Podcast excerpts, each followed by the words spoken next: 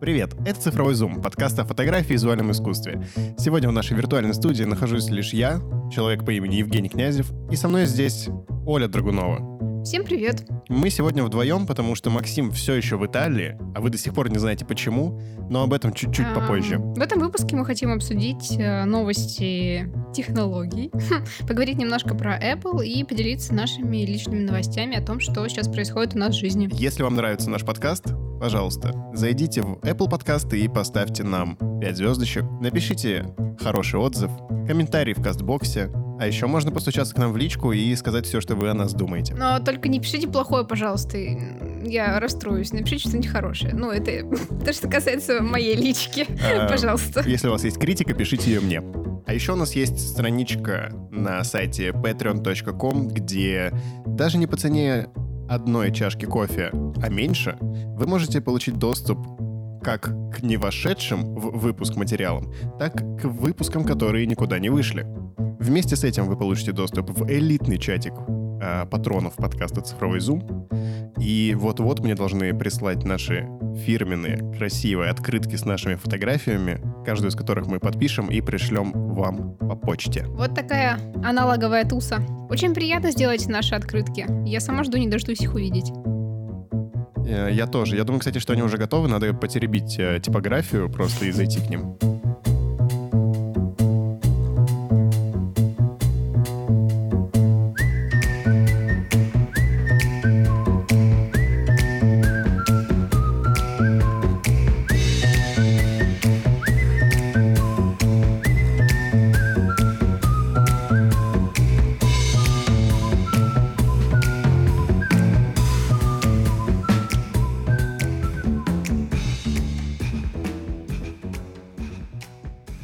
Главная интрига вечера. А, Максима с нами нет, Максим в Италии. Так давайте же мы э, свяжемся с ним и спросим, что он там делает и почему он там. Здесь должны быть достаточно клишированные э, звуки набора номера. Здрасте, здрасте, здрасте. Или чао, рагаци. Как вам нравится? А, я не записался с ребятами в этом выпуске подкаста, поэтому я пишу voice.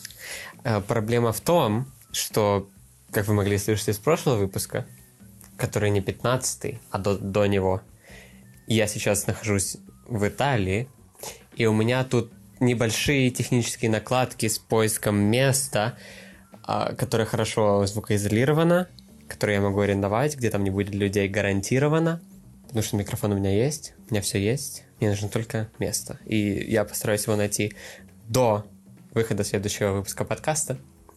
Поэтому stay tuned, as they say. Что я тут вообще забыл? Я приехал сюда учиться. Да, вы скажете, коронавирус, все такое. Макс поехал учиться. Ну, а, а как бы что? Что, жизнь не закончилась на короне, правильно? Правильно. Um, и мне тут предстоит очень увлекательное обучение. Uh, больно, много, uh, чуть-чуть сложно, непривычно, но очень кайфово. То есть мне нравится система, мне, я выхожу на улицу, мне все нравится. А, погода, я при, привык к погоде. Итальянский язык очень динамичный и, и приятный на слух. И мне особенно приятно, потому что после месяца тут, благодаря знанию пары других романских языков, я уже понимаю достаточную часть того, что происходит. Я тут еще фоткаю, кстати, да, на секундочку. В Инстаграме висят фотки, которые местные, да я уже там штук, не знаю, наверное, 10 минимум выложил. И, как вы могли услышать, я немного еще заболел, и это наложилось на э, отсутствие места, и поэтому, как бы, да. Но it will get better, как говорится. На итальянском я это скажу в следующем выпуске. А пока просто stay tuned, подпишитесь на Инстаграм, там очень много историй с кофе, потому что, а как иначе? И очень много итальянских фоточек постится на ежедневной основе. Чао-чао! По скрипту. Если у вас есть какие-то точные вопросы, конкретные, специфические, про Италию, в особенности север, и всякие там мелочи, которые вам могут быть интересны, может быть, даже по фоткам вам может быть интересно, то пишите мне в личку в, в Инстаграме, и я надеюсь, что я смогу рассказать подробнее об этом. Чао! Спасибо, Максим, было очень интересно. И теперь вы знаете, что он там делает. И мы тоже. Но послушай это только на монтаже. Такая вот ирония. В прошлом году мы не успели запуститься к презентации Apple и 11 айфоном. Но в этом году наверстываем упущенное. Ничего себе не успели запуститься. Это ж когда нужно было запускаться-то тогда? Летом?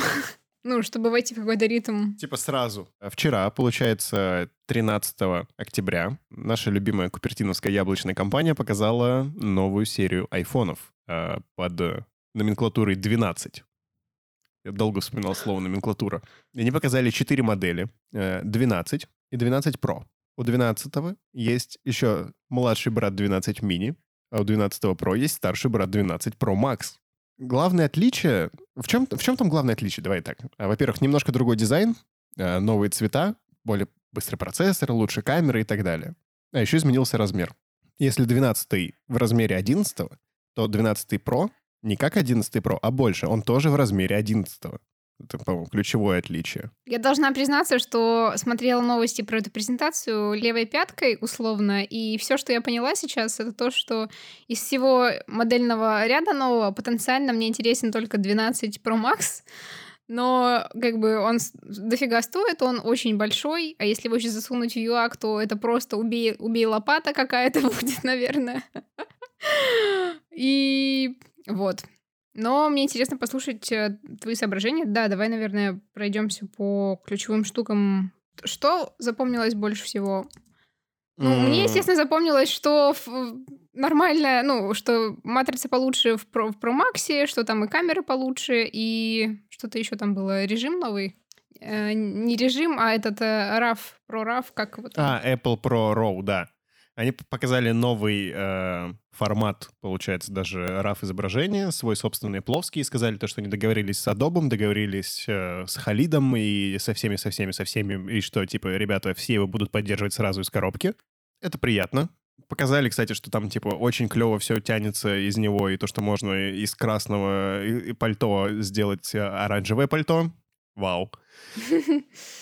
Да, достижение фотографии. Да. Ну, в мобильный... Слушай, если это будет самый тянущийся мобильный RAW, почему и нет? Вполне Почему себе нет? достижение, да. Тем более он же computational RAW. Мгм. Он собранный, он там умный и все такое. Тем интереснее посмотреть, конечно. Вот это вот прям надо тестить, да. Меня больше всего впечатлило, что у них Эммануэль Любецкий снимал лошадей.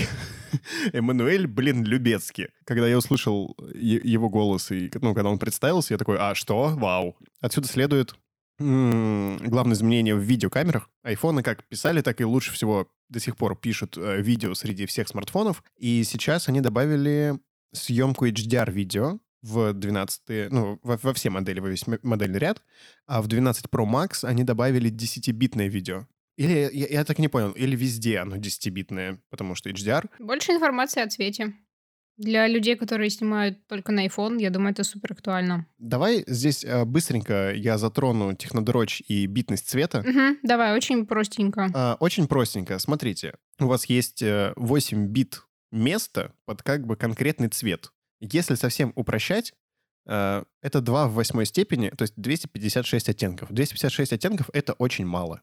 Когда вы добавляете еще 2 бита информации, это уже получается 2 в десятой степени, и у вас есть 1024 оттенка информации.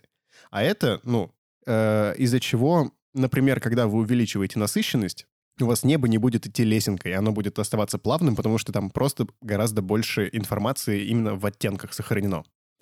И это вау, потому что, например, современных камер Sony э, нету фотокамер, которые могут писать 10-битное видео сразу себе, к себе в тушку, кроме недавно представленной A7S III. Как бы я покупал свой Fujifilm X-T3, потому что оно умеет писать 10-битное видео, еще и как бы 4К 60 кадров в секунду. Забавно, что мой Fujifilm стоил столько же, сколько iPhone 12 Pro Max. Да, это интересный выбор был бы сейчас. Они завезли, наконец-таки, ночной режим в широкоугольную камеру. Ты ждала этого, Оля? Тебе его не хватало? Вот это хороший вопрос. А, Мне кажется, что ночной режим и во фронтальной камере, и в ширике, да везде ночной режим — это хорошо. И довольно обидно, что это программно не, ну, не обновить на 11 Pro. А, Понятно, что маркетинг, э, то все, но, блин, как-то все равно такое. Наверное, обидно не то слово, но, в общем, хотелось бы, чтобы, да, чтобы они как-то не делали это эксклюзивом, но понятно, что это идет в разрез с тем, как э, позиционирует себя компания, как они работают своими продуктами. В отличие от Гугла, который добавил бы В это. целом, да, круто, круто, что теперь все это будет работать вместе, а не по отдельности, потому что а, теперь, если смотреть с позиции возможностей 12 Pro на 11 Pro, ну, типа, ты как бы понимаешь, что старая версия, она такая немножко костыльная, такая тележка, которая едет то на одном колесе, то на другом, вместо того, чтобы ехать дружненько всем вместе. Потому что они добавили еще и ночной режим, ой, ночной, ну как это, да, ночной режим в э, режим портрета. То есть теперь можно снимать... Да. Господи, как, как это плохо. Night мод в внутри портрет мод. Portrait mode. Да, да, да, да, да. А, Наверное, Ну, он называется режим ночной портрет, если говорить по-русски. Но мы не умеем. а. Да. Синий цвет клевый. Что ты скажешь с А, позиции своего зеленого? Мне нравится синенький цвет. Мне и зеленый нравится, и синий клевый. А мне, наверное, больше интересен не цвет, потому что я все равно больше времени телефон в чехле таскаю. Мне сами камеры интересны. Блин, конечно, я помню, но, но знаешь, если сравнить э, мои прошлогодние ощущения, когда я сидела с 10R и когда вышел 11 Pro, я поняла, что вот мне нужен этот смартфон, вот во что бы то ни стало, он мне нужен. Я Мгм. хочу его, я хочу снимать на него. А сейчас я ничего такого не чувствую, ну, вроде нормально, как бы, и так нормально. Надо посчитать, стоит ли переплачивать за новый телефон, учитывая, что я а, из-за пандемии как-то существенно меньше передвигаюсь, существенно меньше фотографирую, и как-то это поспокойнее стало. Неожиданно. Я очень рассчитывал, что 12 мини будет э, сильно дешевле, потому что, ну, он, Хм. типа, маленький и клевый, и я, на самом деле, если рассматривать из новых айфонов, он мне больше всего запал в душу, потому что он по размерам э, меньше, чем моя семерка, но он весь такой рубленый, классненький, и у него ширик вот есть. можешь мне объяснить, в чем прикол малень... ну, вот любви к маленьким телефонам?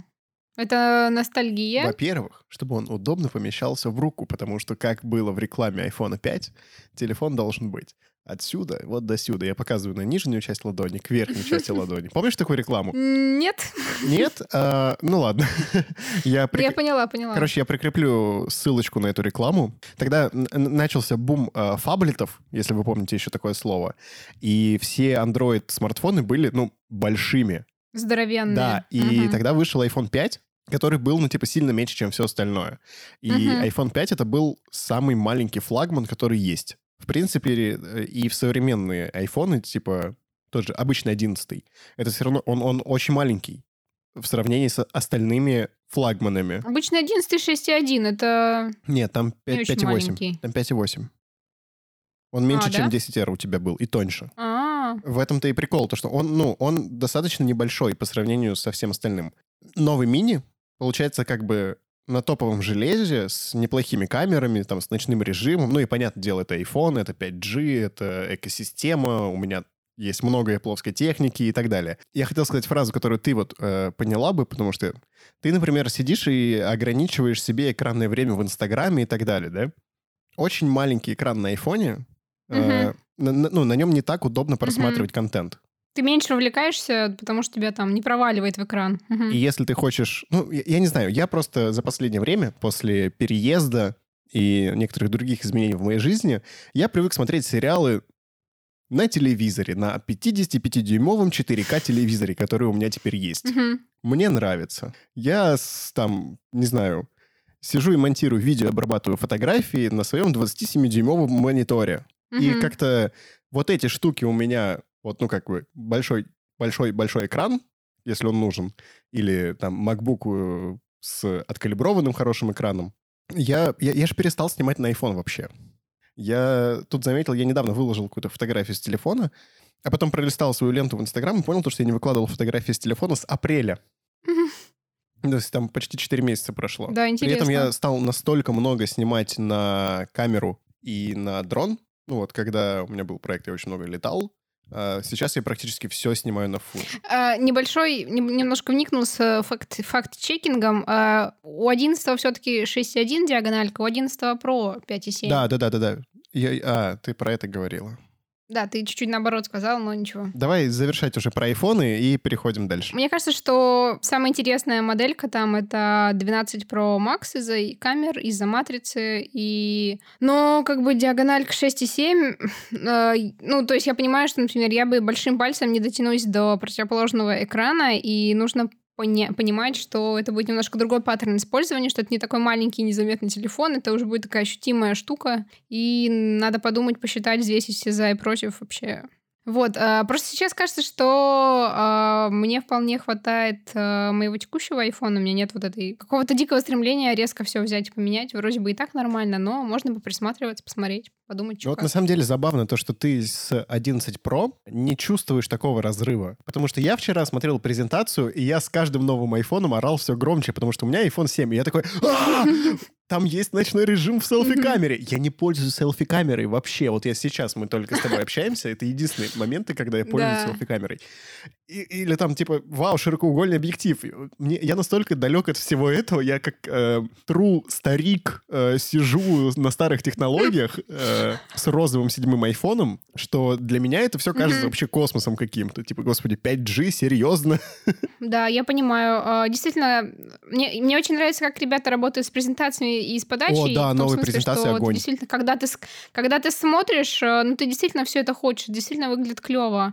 Просто вот сейчас у меня есть ну, опыт, э, когда я действительно купила флагман. Мне было очень с ним удобно. Но а, я понимаю, что какие-то мои ожидания, может быть, не оправдались, какие-то оправдались. И что бежать сломя голову, отдавать э, деньги за новую модель, ну, это не совсем то, что мне сейчас подходит. А, по разным причинам. Давай так, не просто деньги, а типа э, iPhone, который ты хочешь, он стоил бы где-то 130-140 тысяч рублей. По-моему, около 120. Ну, Pro Max, типа, гигов на 256 стоит, по-моему, 130. а- А, да, да, да, да, я же обычно смотрела, наверное, да. Да, это дорого довольно. Просто за 130 тысяч А, рублей... С курсом рубля тут сильно не пожировать, да. Да, это такой ценник для телефона, по-моему... Я, я не знаю, я до сих пор живу в том мире, когда можно было айфоны по там 30 тысяч покупать. Мне так больно смотреть на это, на все. Ну, да, я просто нахожусь в ситуации, когда бы и комп, знаешь, поменять, и э, у меня же теперь есть м- камера малышок, может быть, для камеры малышка что-нибудь прикупить. Ну, то есть, как бы, вариативность есть. А можно, можно я задам тебе провокационный вопрос? Давай. Ты тоже хочешь MacBook 16? Я хотела его. В общем, мне нравится, как он выглядит, мне нравятся характеристики, и точно хочется что-то поменять, но не уверена, что именно на него. То есть, с другой стороны, меня смущают э, проблемы с клавиатурами во всех промежуточных версиях до 16. То есть вот все, ну, как бы, все закончилось вот, М, я все было понял. хорошо на Мгм. 2015 годе на прошках, и вот сейчас на прошке 16. А вот все эти промежуточные версии с возможными про- проблемами, траблами с бабочкой, вот это, это не нравится. Не, ну, но при этом, опять же, хорошая версия 16 стоит довольно дорого. И нужно подумать, а, как бы, как вообще, что... В принципе, ми- минимально нормальная версия 16-го MacBook стоит 230, 240, я не помню сколько. Чтобы у тебя был хотя бы 1 терабайт SSD и... Ну там, да, конечно. i9, кажется, процессор. Ох. Вот, поэтому... э, Поэтому хотелось бы, конечно, э, ЗП в валюте, и чтобы это пос- посвободнее было со всеми этими делами. То есть я, я хочу, но надо, да, надо посмотреть. Это в любом случае 2500 долларов. Пока, пока что прошка работает, это старенькая. Я тут недавно залез на архив.орг и Мгм. открыл сайт Apple 2010 года. Это будет удивительно, но 15-17 дюймов... Тогда еще были 17-дюймовые макбуки, помнишь, да? Да, я Прошки. помню. Только прошки, кстати, были 17-дюймовыми. Ну, конечно. Они тогда стоили те же две там с чем-то тысячи долларов. К- кажется, вот новый 16-дюймовый э, MacBook начинается от 2400 долларов. 10 лет назад 15-дюймовый MacBook начинался от 2300 долларов. Они за 10 лет практически не изменили цену. Ну, э, как бы цена растет только ис- исключительно за счет инфляции. Да, это интересное Это наблюдение. к слову о жадных Apple. Да, я думаю, что это не Apple жадные, а рубль А хрупок. курс рубля. Да. Поэтому, как бы, на, на Apple не могу грешить. Ну, хорошо, а, единственное, на что я могу за них попенять, это за отсутствие апдейтов для облад- обладателей 11 Pro. Погоди, знаешь что? Знаешь, за что их можно пнуть действительно? За что? Камера в 12 Pro Max лучше, чем камера в 12 Pro. М, Такого не было со времен iPhone 6s. Да, да, да. И то на айфонах 6 и 6s плюс версиях была оптическая стабилизация ну, на камере. И это было единственное отличие их. На 6s плюс, кажется, был еще плюс один ги- гиг оперативки, но это все равно все было забагованная хрень. Ну Вот э, хороший телевик всегда привлекает. А, а, Если как бы снимать только на, ну, преимущественно снимать на телефон, то иметь хороший телевик это здорово. А с Да, новыми плюшками так согласен. тем более. И это довольно важное отличие. Понятно, что я рассуждаю, исходя из своего опыта использования, и с тех пор, как у меня появился телевик в телефоне, ам, я вижу много интересных вещей, которые можно на него снять, и я часто, очень часто снимаю именно на телевик, потому что мне уже непривычно, что на обычную, на обычную камеру входит очень много окружения вокруг, очень много лишнего. Мгм, мгм. И я снимаю на телевик, а потом еще кадрирую. И это, ну, это, это, это то, что мне нравится в моем сценарии Ну, то есть ты совсем э, убираешь контекст у фотографии. Да, да. Ну, то есть это то, о чем мы обсуждали, что хорошая фотография, она почти всегда она вырвана из контекста. Ты не видишь что-то вокруг, ты видишь э, очень частный случай. Очень частный случай э, чего-то, да, окружения. есть такое. А, И это важное отличие, но я знаю, что это мой сценарий использования, и есть люди, которые вообще там телевик не включают, и им по барабану, что там у него, насколько Мгм. сильно он приблизит, насколько светло там все будет, и им там вот достаточно ультраширика, как второй альтернативы, просто чтобы было с чем поразвлекаться. А, Для меня удивительно это, но я знаю, что такие мнения тоже есть, поэтому тут как бы уже каждый выбрал бы, исходя из своих потребностей. Я помню, я мечтал, чтобы в обычном 11 айфоне был э, телевик второй камерой. Я, я прям побежал бы за ним сразу. Да, я тоже хотела этого. Мне этот ультраширик, если честно, ну вот, ну вообще, ну он, это прикольно, но Хочу ультраширик. А, кстати, э, если я захочу ультраширик, у меня есть Xiaomi И. в общем, если подытожить, то да, действительно было бы здорово, если бы в одиннадцатом был телевик вместо ультраширика. Но я уже много раз, мне кажется, об этом говорила, так что... Но чего нет, того нет. Наверное, тогда бы он был слишком привлекателен за свои деньги. А что касается новых, то я даже не знаю, как может заинтересовать... Еще год назад озвучивалась мысль, и я ее озвучу еще раз.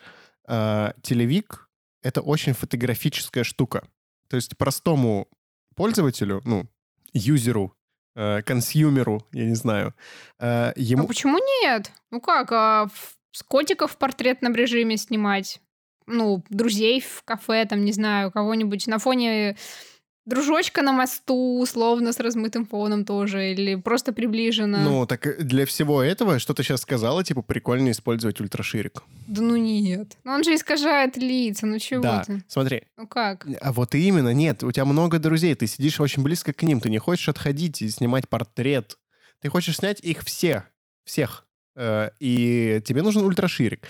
Котик, ты с ним играешься, ты к нему близко, тебе нужен ультраширик. Я поняла, кажется, кажется, это был... Короче, ультраширик дает вау-эффект. Э, Когда обычный человек использует камеру, когда он хочет запечатлить, э, например, в поездках что-то. Да, сейчас про поездки, конечно, говорить э, грешно, но я буду.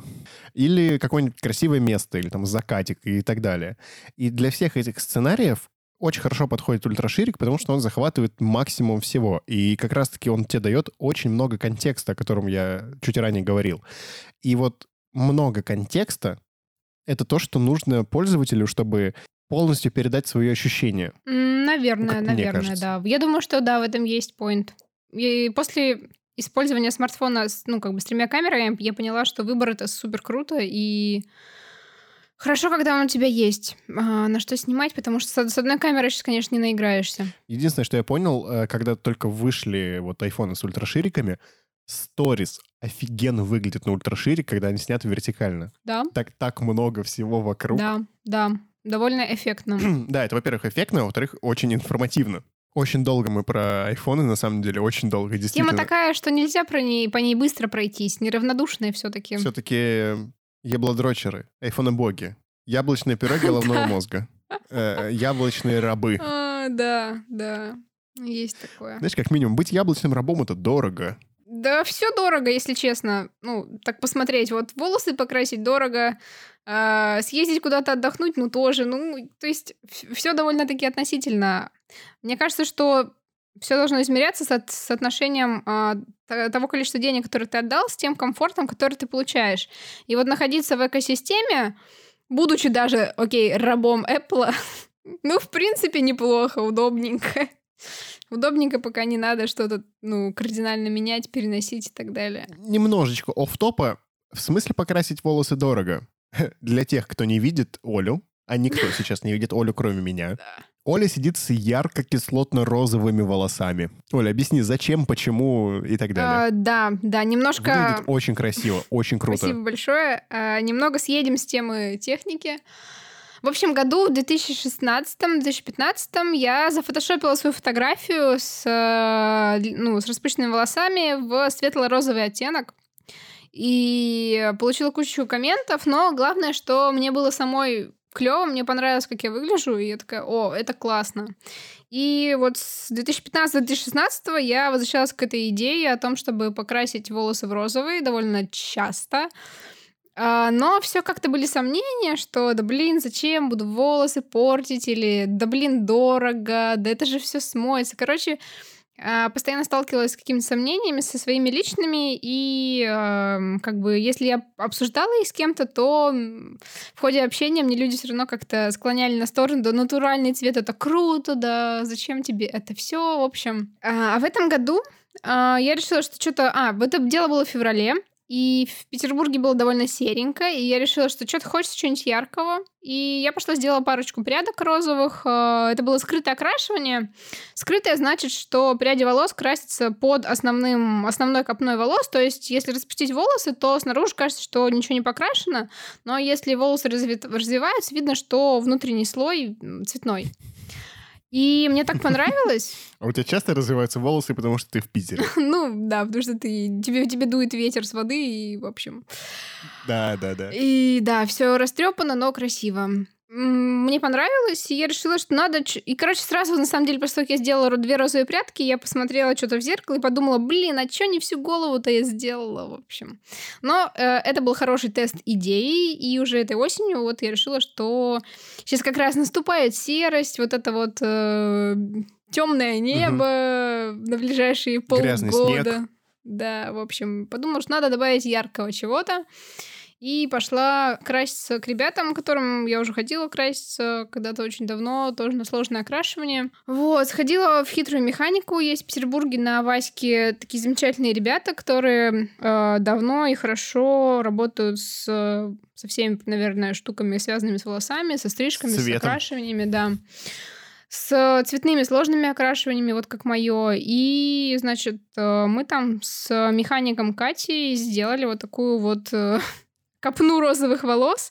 А, они розово-фиолетовые. Я выложу фот фотку в Инстаграм на днях. То есть там несколько оттенков цвета, три штуки, и они э, перемешиваются друг с другом, и кажется, что есть какой-то градиент, плав, плавный перелив. Короче, офигенная штука, и я супер счастлива, что сделала. Круто. А ты, смотри, ты в плане э, писала о том, что ты себе примеряла новый цвет. Да, да, ну, э, всегда интересно вот посмотреть на себя. И если в 2015 году для того, чтобы примерить себе новый цвет, нужно было там в фотошопе посидеть, кисточками по слою повозюкать, э, чтобы цвет нарисовать поверх, то сейчас... То сейчас все это очень просто делается. Можно загрузить свое селфи в Lens, например, э, и в приложении для обработки фотографий там есть покраска цвета, там несколько цветов доступно. Есть маски в Инстаграме, а, которые тоже красят твои, твои, твои волосы в несколько оттенков. То есть и это только те два способа, которых я знаю. Я уверена, что сейчас в куче приложений есть определение волос автоматическое и перекраска в любой цвет, какой ты там на пипетке тыкнешь. Поэтому сейчас этим намного проще. Я думаю, еще такое есть точно в Пиксарте, и я думаю, что есть типа отдельное приложение специально для этого. Вот, э, вот приложение специально для этого я искала, и они все какие-то были кривенькие. А э, в приложения, которые уже основаны именно там на ретуши лица, на какой-то коррекции, они лучше под это заточены, потому что они и так уже автоматически определяют твои части лица, и волосы, соответственно, тоже, потому что, ну, система работы та же самая. И поэтому отдельный инструмент чисто для перекраски волос хороший. У меня, по крайней мере, не нашлось найти, ну, не получилось найти, я искала в приложениях в App Store. Поэтому вот, ну, Лэнса, привет. Было бы круто, если бы какой-нибудь производитель красок для волос сделал такое приложение или заколабился с Лэнсой, например, и то есть ты в Лэнсе выбираешь себе цвет волос, и тебе сразу же плашечка снизу о том, что о, вы можете купить это за 9,99 на Амазоне. Да, слушай, прикольно, прикольно. Ну, насчет купить не знаю, ну, потому что здесь все-таки речь про процесс. А, вот мое окрашивание делали 5 часов. 5 часов? 5 часов, потому что, а, ну, я хотела, короче, плавный, а, плавный переход от моего естественного цвета к розовому, чтобы а, все это потом плавно смывалось, и не было вот этой жуткой резкой границы, когда люди не, не подкрашивают корни. А, чтобы покрасить волосы в цветной оттенок, нужно их сначала обесцветить. Соответственно, это все начесывается, делится на отдельные прядки, обесцвечивается, смывается, потом тонируется в холодный подтон, а, чтобы ну, не было желтизны в оттенке цветной уже краски сверху. И после тонирования только тебя закрашивают в несколько оттенков. Короче, реально 5 часов. Ну, это было клево, и на самом деле я, я надышалась химозой, и я очень счастлива была. Похоже на, в принципе, на печать. Да. Теперь мне интересно, э, у них у них палетки в цмике идут, ну, волосы, они в они цмиком определяются или, или нет? Слушай, я не знаю, я не знаю, я не спрашивала, но мне кажется, там, св... там, там, своя, там своя система, потому что нужно соотнести количество ну, вот, химии, которая требуется, с желаемым оттенком, определить степень осветления, потому что, ну, э, там, э, в зависимости от того, каким образом там осветляют волосы, там э, есть максимальное количество ступеней осветления, то есть один состав там 3 ступени условно, другой 6-9 ступеней до выбеленного максимально оттенка. И то есть, чтобы у тебя цветной цвет хорошо лег, тебе нужно там, ну, как бы хорошо так осветлиться. Цветной цвет. Да. Короче, столько нюансов. Такое восхищение, на самом деле, мне очень понравилось. Рекомендую всем покрасить волосы в розовый. Выглядит супер. Выглядит супер, но на самом деле месяца, ну, месяца полтора, наверное, будет этот яркий цвет. Ну, то есть он э, розовый, самый быстро смывающийся цвета — это розовый и желтый, как я узнала. Вот, то есть они... Вот я думаю, что я рассчитываю на месяца полтора, наверное, цвета, а потом все это я превращусь в блондинку, видимо. Прочитав книгу живая цифра, вы можете догадаться, почему желтый цвет очень быстро смывается. Блин, ты прав. Потому что э, максимально насыщенный в светлой области. Это интересно. Правда, я не знаю, связано ли это с волосами. Думаю, что связано. Я думаю, Круто. связано, да. Потому что, чтобы тебя покрасить в желтый, чтобы ты прям желтая угу. была, он должен быть достаточно светлым. А если он светлый, то он быстрее смывается. Я не знаю, как это работает на волосах, но я уверен, то, что если он светлый, то он быстрее смывается. Блин, да, это похоже на правду. У тебя типа меньше, у тебя меньше пигмента. Слушай, интересно, просто. надо покопать. Вот так я, вот так я и вернул разговор к фотографии. Развернул на 180 градусов, и сейчас разверну его еще примерно на 90, потому что я начал очень активно снимать видео. И причем даже не просто видео, а видео-подкасты. И это оказалось... Это мы не про наш подкаст. Да, я снимаю подкасты, которые... Э, видео-подкасты, которые пишутся в двух дорожках. Э, в студии, в которой мы неоднократно уже записывали цифровой зум, и я записывался там с Сашей Головиным в подкасте «Критмыш», куда меня недавно позвали. Обязательно послушайте выпуск, он очень интересный. Он тоже про фальсификацию, как выходил у нас, но мы там с Сашей спорим, потому что он э, человек наук, не очень хорошо разбирается в фотографии, э, от чего интереснее, что он не... У, него не замылен глаз и сознание нашими э, какими-то клише, стереотипами и прочими фотографическими штуками. Что я открыл для себя в видео? Э, я всегда хотел снимать видео, и вот у меня есть такая возможность, и я это активно делаю. Э, несколько моментов. Во-первых, оказывается, э, микро 4 третьих Panasonic типа GH4 офигенные камеры. Прям вот особенно GH4, GH5 — это прям они настолько приятные.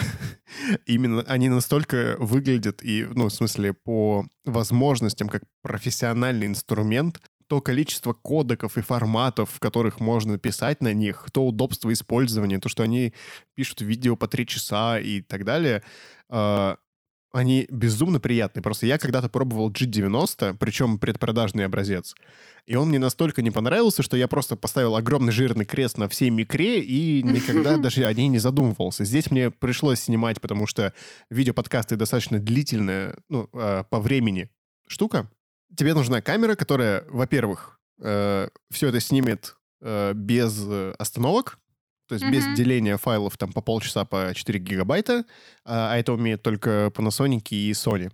И тебе нужно, чтобы ну, часа два камера работала Такума. А это умеет только Panasonic. Я прям как бы задумался для подобных штук э, купить что-нибудь подобное. Э, вот. А второе, что я понял, Э, о чем я догадывался, и я знал, и все мои потуги в видео как бы уже затрагивали эту тему, но сейчас я прям понял, что это офигенно удобный инструмент, это вектороскопы и вейформы в видео. Потому что в фотографии в там, обычном Lightroom или в Capture One, в RPP и так далее, даже в Photoshop мы привыкли к обычной гистограмме. И если ты хочешь узнать э, цветояркостную характеристику твоей фотографии, ты смотришь на гистограмму. Мгм. Гистограммы на самом деле показывают очень мало. Чё- У меня была проблема. Мне нужно было сматчить, э, привести к единому виду несколько камер. Это были абсолютно разные камеры. Это был Canon, Fujifilm и Panasonic. Картинка на них отличается очень сильно. И мне надо было хотя бы восстановить э, контраст и насыщенность. Э, я долго сидел и пытался сделать это на глаз, что Никто так не делайте, пожалуйста. Но в любом видеоредакторе, в Премьере, в Final Cut, в DaVinci и так далее, есть специализированные инструменты для этого. Есть вейформы и вектороскопы. Вектороскоп — это такой кружочек, который показывает насыщенность. Вы представляете себе цветовой круг. И от него отходит как бы облако цвета, и чем как бы оно дальше к краям, тем более насыщенный этот цвет. Вообразите себе. Я уверена, вы справитесь. Закройте глаза. Вообразите себе цветовой круг. А- а- Обожаю. Самое прикольное в вектороскопе, там есть линия идеального скинтона. Потому что, э, возможно, мы, вы не знали, но видеопроизводство — это самое самая толерантная штука на свете, потому что цвет кожи у всех одинаковый. У людей отличается яркость. Оу, ничего себе. Я не думала об этом в таком ключе. Э, О том, что это толерантная штука. Нет, про яркость. И это очень хорошо видно на вектороскопе и на вейформах. Потому что вейформы — это такие, типа, очень красивые штуки, особенно когда ты запускаешь видео, и они так красиво скачут, что это невозможно. По ним можно очень точно настроить э, точку черного и точку белого, причем в процентах и э, с разных камер. Э, Гистограмма как бы берет тебе всю фотографию, сжимает ее и показывает вот, ну, полностью как бы ее спектр. Вейформ Мгм. показывает, э, в каком месте у тебя ярче, а в каком месте темнее. То есть это, она выглядит как гистограмма, но такая очень... Она сразу весь промежуток видео берет? Я, я сейчас объясню. Представьте себе обычную гистограмму, в которой... э, И фотографию, в которой вот посередине яркий фонарь. И вот в месте, где у вас яркий фонарь, на гистограмме, как бы по центру нее будет, э, ну, наверх очень большой подъем именно графика. Мгм. А, она Waveform работает с горизонтальной плоскостью видео или фотографии, а высотой определяется яркость. А в гистограмме э, по оси X лежит не изображение, а участки от темного к светлому. Мгм. Я, я не знаю, наверное, Понятно. наверное, слишком сложно звучит, и я реально сильно заговариваюсь уже. Довольно сложно звучит, 10 но... Но это действительно э, невероятно клевый и удобный инструмент. И это то, о чем говорил э, Павел Косенко в своем блоге и постоянно в чате Дехансера, о том, что в DaVinci из-за того, что там есть эти инструменты плюс параллель- параллельные ноды, это штука, которая дает тебе невероятное невероятные возможности по редактированию и контролю. Круто, то есть у тебя, у тебя получилось в итоге, дос- ну, собрать э, видео с разных камер так, чтобы оно было выровнено. А, э, было заметно все равно, что Canon очень сильно отличается, ну, потому что э, это был Canon 750D с китовым объективом на ISO 800. Он шумит как тварь, у него вообще нет цвета, и, и он, ну, и он, и он очень мыльный. Но я, я еще при этом снимал в профиле. CineStyle, это самый плоский профиль, который можно добиться из Canon я выжил из него всю душу. Я никогда настолько сильно не... Вот э, я его вывернул наизнанку. Я, я никогда так сильно не издевался над материалом с Кэнона, как вот э, на покраске видеоподкаста, чтобы он хоть как-то походил на Fujifilm. Ох, где-то где сейчас заплакал один Кэнон. Ну, извините, пожалуйста. Старые кропы, да, они ничего не могут. Что есть, то есть, да.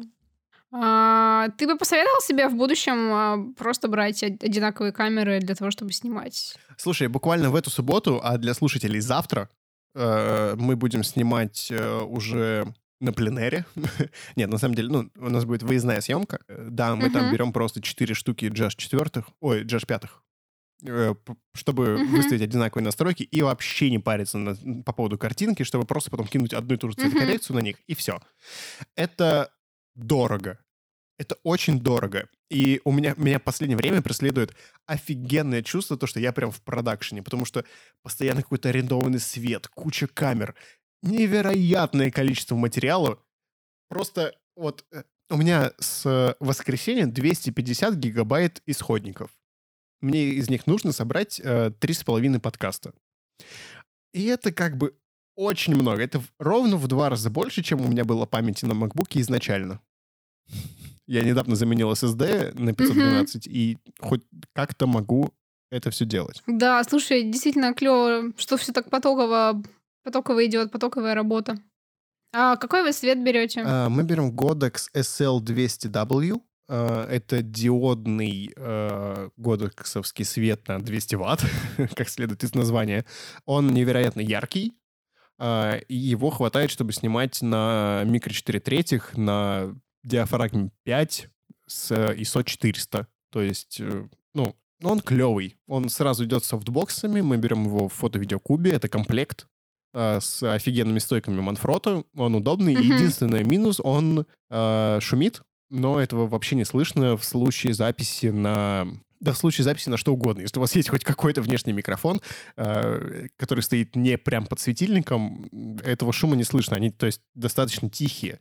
То есть э, тот же Green с э, линзой Френеля, который мы брали в студии, когда мы были на встрече фоточатика, на фотовстрече чатика. Фотовстреча чатика и встреча фоточатика. Одно и то же. Вот тот же Гринбин с линзой Френеля, он шумит гораздо сильнее, и он греется, а диодный свет не греется. Вот, поэтому огонь еще. А ты когда монтируешь выпуски вот видеоподкастов, ты в итоге э, вот сначала просто приводишь их к, к единому виду, а потом красишь сверху, да? Как для этого? Тут понимаешь, в чем дело? Когда ты делаешь видеоподкаст, там как бы особо нечего красить. Угу. Не, я понимаю, То есть тебе да. нужно... То есть ты просто угу. проявляешь нормально, чтобы люди, ну, что все было нормально по балансу белого. Там. Ну, в принципе, это единственное, что тебе надо. Ну, понятное дело, там, поработать с э, яркостью и контрастностью. Угу. А, возможно, сделать э, нормальный цвет кожи. Плюс, самый важный, кстати, вот этот лайфхак угу. я увидел у Жени Ивакина, э, это который записки оператора-монтажера, а теперь записки колориста, кажется, они называются. Угу офигенный лайфхак, если вы красите видео, а возможно даже и фото, а последним, э, последней корректировкой всегда делайте такую штуку. Вы берете темные участки и выводите их насыщенность в минус. Берете светлые участки и выводите их насыщенность в минус. Это позволяет избавиться от паразитного цвета в тенях и светах. То есть, если у тебя засвеченное небо, оно должно быть белым. Оно не должно быть желтым, uh-huh. синим, зеленым. Не, ну, оно должно быть белым. Если на каком-то чуваке на видео надеты черные джинсы, а ты как-то покрасил, ты как-то покрасил, потонировал. Нет, они просто черные. То есть, понятное дело, что там есть да. какая-то текстура, но сами джинсы, они черные. Ты их покрасил, там, накинул uh-huh. какую-нибудь тонировку, э, ну, тон в тени. Да, допустим, ты хочешь, чтобы твои тени были немножко зеленоватыми, но джинсы, блин, они черные, и они должны оставаться черными. Uh-huh. Или там какой-то, я не знаю, там какой-нибудь коридор, и у тебя там тень в конце это позволяет быть цвету чистым. И нету вот этого, знаешь, дурацкого эффекта выцветания, и нету дурацкого эффекта фильтра Нэшвилл в Инстаграме, когда у тебя типа синие тени. Да, да, да, да, дешев, дешевые пленки, да, плохой... плохой. э, Ну вот, плохо сделанного фильтра пленки. Слушай, а можно будет найти а, исходный пост у, ну, у него на канале, чтобы ссылку прикрепить? А, это было в каком-то видо... А, это было даже не в видосе, это э, он проводил стримы по покраске равов, А, и это было там. окей, окей. Поэтому, к сожалению, нет. Ладно. Это, это Да, просто это такой Мгм. э, колори- лайфхак колористов, о котором почему-то не говорят вслух. Хорошо, что есть Женя, который говорит это вслух. Это, знаешь, как э, вот эта потрясающая штука, которую я иногда вижу на, на собственно, на коммерческих фотках, когда вот подбираю их, э, когда нужно сделать чист, чистые, чистые технические серенькие фото, то их там тоже цвет убирается через насыщенность. То есть там вот стальные трубы, эм, не знаю, асфальт, э, бетон какой-то. То есть вот ощущение желтизны какой-то, желтизны, налет, вот это все, это все убирается элементарным, элементарной работой с масками, когда проходится по, ну, либо вот с масками, либо через желтый канал, когда его убивают э, выборочной коррекции. И все сразу становится таким холодненьким, чистым, потому что уходит э, вот э, в белый, полученный из ЧБ. Так, а теперь э, расскажи, какие, где фотографии ты отбираешь, зачем тебе фотографии труб и металла, и бетона, и всего остального? Ой, да. Да, еще небольшая история жизни. Мы сегодня, видимо, делимся историями из жизни и работы. Я сейчас на работе э, своей основной, э, где я работаю дизайнером, делаю проект, и мы верстаем календарь для компании, и мы используем фотографии для обложек. Фотографии непростые, на фотографиях еще заголовок, э, заголовок текста и еще несколько блоков текста, что, в принципе, довольно нетипичная задача, потому что обычно все-таки на фотографии такое количество текста не, не, не используется. Но вот такая своеобразная задача. Мне интересно просто рассказать про этот опыт э, как э, человек, который не сам фотографирует и, там, не знаю, не ставит кому-то задачу фотографировать, а просто вот делает э, вполне конкретный коммерческий проект и использует коммерческие фотографии со стоков, ищет их и как это вообще все работает. В общем, здесь все начинается с того, что в реальном проекте всегда есть какие-то ограничения и рамки, в которых ты работаешь. Там, понятно, сроки, понятно, деньги, но вот если перейти на какие-то прикладные вещи, а, то есть, к примеру, календарь у нас формата А2.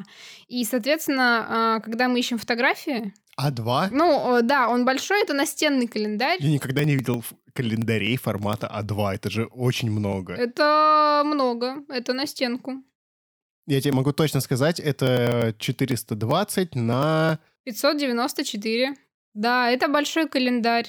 Все правильно, такой мы и делаем. А, Он будет э, вот висеть на стене, и важно, чтобы издалека все было хорошо видно и так далее. И, соответственно, половину календаря занимает фотография. Соответственно, фотография должна быть такого размера и разрешения, чтобы она спокойно 300 точек на, э, значит, в 300 точек печаталась на А3. Соответственно, это уже это первое ограничение, что все фотографии, которые я ищу использую в проекте, они должны быть э, ну, 21 там, мегапиксель, по-моему, и больше. Далее я сталкиваюсь с теми ограничениями, что у меня на фотографии нужно разместить текст. И когда ты начинаешь подбирать фотографии, выясняется, что какие-то из них слишком детальные, какие-то слишком текстурные, а, ну, как бы э, слишком резкие. Бывают слишком текстурные фотографии, А, ну, слишком Слишком, резкие. слишком резкие, да. То есть, например, там сфотографировано поле со стебелечками, там, не знаю, пшеницы условной, да, и все это очень резкое. И если попытаешься на это положить Мгм. текст, то будет максимально больно что-то это читать. Вот, соответственно, я ищу там фотографии с расфокусом, какие-то макрофотографии, где есть много блюра, либо где есть какая-то дымка, размытие, в общем, чтобы этот текст на этих кусочках э, размытых фотографий, чтобы он там читался. Потом следующее ограничение, а, так как мы текст размещаем, текст набран белым цветом, соответственно, фотография должна быть темная, ну или какая-то а, такого оттенка, чтобы текст хорошо читался. Поэтому а, подбор цвета, оттенков и т.д. Потом я смотрю на технические детали, то есть компания, для которой мы делаем, у нее свое производство и свои фотографии с производства. Здесь еще можно сказать, что у всех больших э, ребят есть свой фотобанк, куда они э, собирают фотографии с производств, фотографии сотрудников, фотографии их проектов, которые они там делают, да, социальные. То есть э, под все это нанимаются отдельные фотографы, из которых, э, которые делают проект на какую-то работу. Потом это собирается в фотобанке, и вот э, дизайнер уже как, как я, это собирают в финальный какой-то продукт. И что касается технических фотографий, а, вот там довольно часто я вижу, как действительно люди используют обеление каких-то э, труб, асфальта, бетона, стен. То есть, если есть какая-то желтизна... Да, если есть какая-то желтизна или грязь у тебя ага. э, на стене или трубе, это сразу воспринимается, ну, как бы, как что-то плохое, грязное, некрасивое и так далее. А если ты это а, через... Э, ну, как я это делала в фотошопе? Я кидаю с ЧБ слой, а потом маской просто прорисовываю там все эти трубы и так далее. Они становятся тупо серыми. И э, тупо каким-то чистым оттенком серого, и это уже выглядит чистым. Давай, давай. Короче, когда есть съемка в белой постели, много белого постельного белья. Угу. А, если ты снимаешь, ну, неважно, что угодно там, что угу. угодно на белом постельном белье. А, э, типа, чаще всего у тебя ну, постельное белье будет какого угодно цвета, но не белого. И да. я э, недавно обрабатывал, э, ну как недавно, типа, блин, год назад, э, подобную фотографию, такой, и я такой, а, я не могу выставить нормальный баланс белого, я прям мучился, мучился, мучился, а потом такой забил просто и маской в Snapseed на телефоне просто обесцветил все, просто в ЧБ. Да, да, потому что вот, э, ну, чистый белый, получается, белый цвет можно получить только сделав ЧБ и прорисовав нужный тебе участочек. Вот, и, соответственно, я вижу, э, что очень сильно, очень сильно на ощущение фотографии влияет э, цвет и работа с композицией. И вообще когда ты ищешь коммерческие фотографии, коммерческий проект, ты сразу понимаешь, э, ну, ты гораздо четче относишься к выбору этих фотографий. А, это уже не про творчество, это про то, чтобы вот фотография подходила, решала задачу и максимально соответствовала посылу. То есть посыл... Но была утилитарной. Да, посыл экологичность. Вот все, ищем условные, не знаю, поля, коровок, э, зелень, все, все чистенькое, хорошенькое за белый, зеленый мир, точнее. А, есть посыл технологичность, красивые там трубы, э, ну, помещения заводские, Industrial. чистые обязательно, да, то есть... Э, промышленные. Да, угу. да, да, да. И я смотрю, э, что это, это очень интересный процесс, и по фотографиям всегда видно, как бы, насколько человек хорошо их снимает.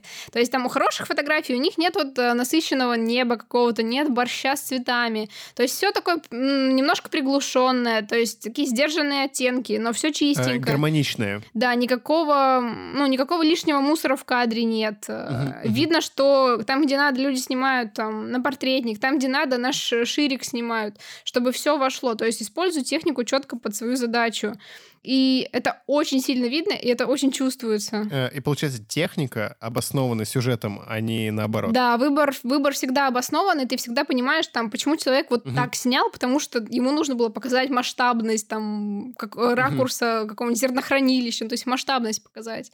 Это все очень круто работает. И, блин, я просто, ну, посмотрела на это со стороны со стороны человека, который потом смотрит и отбирает, и смотрит огромное количество фотографий, чтобы выбрать подходящую. И, ну, как бы поняла, что это интересная работа с ограничениями, что здесь нельзя сказать, что я так снял, я так вижу, потому что, ну, как бы, чувак, окей, ты так видишь, но это не подходит, это не работает, это не очень хорошо.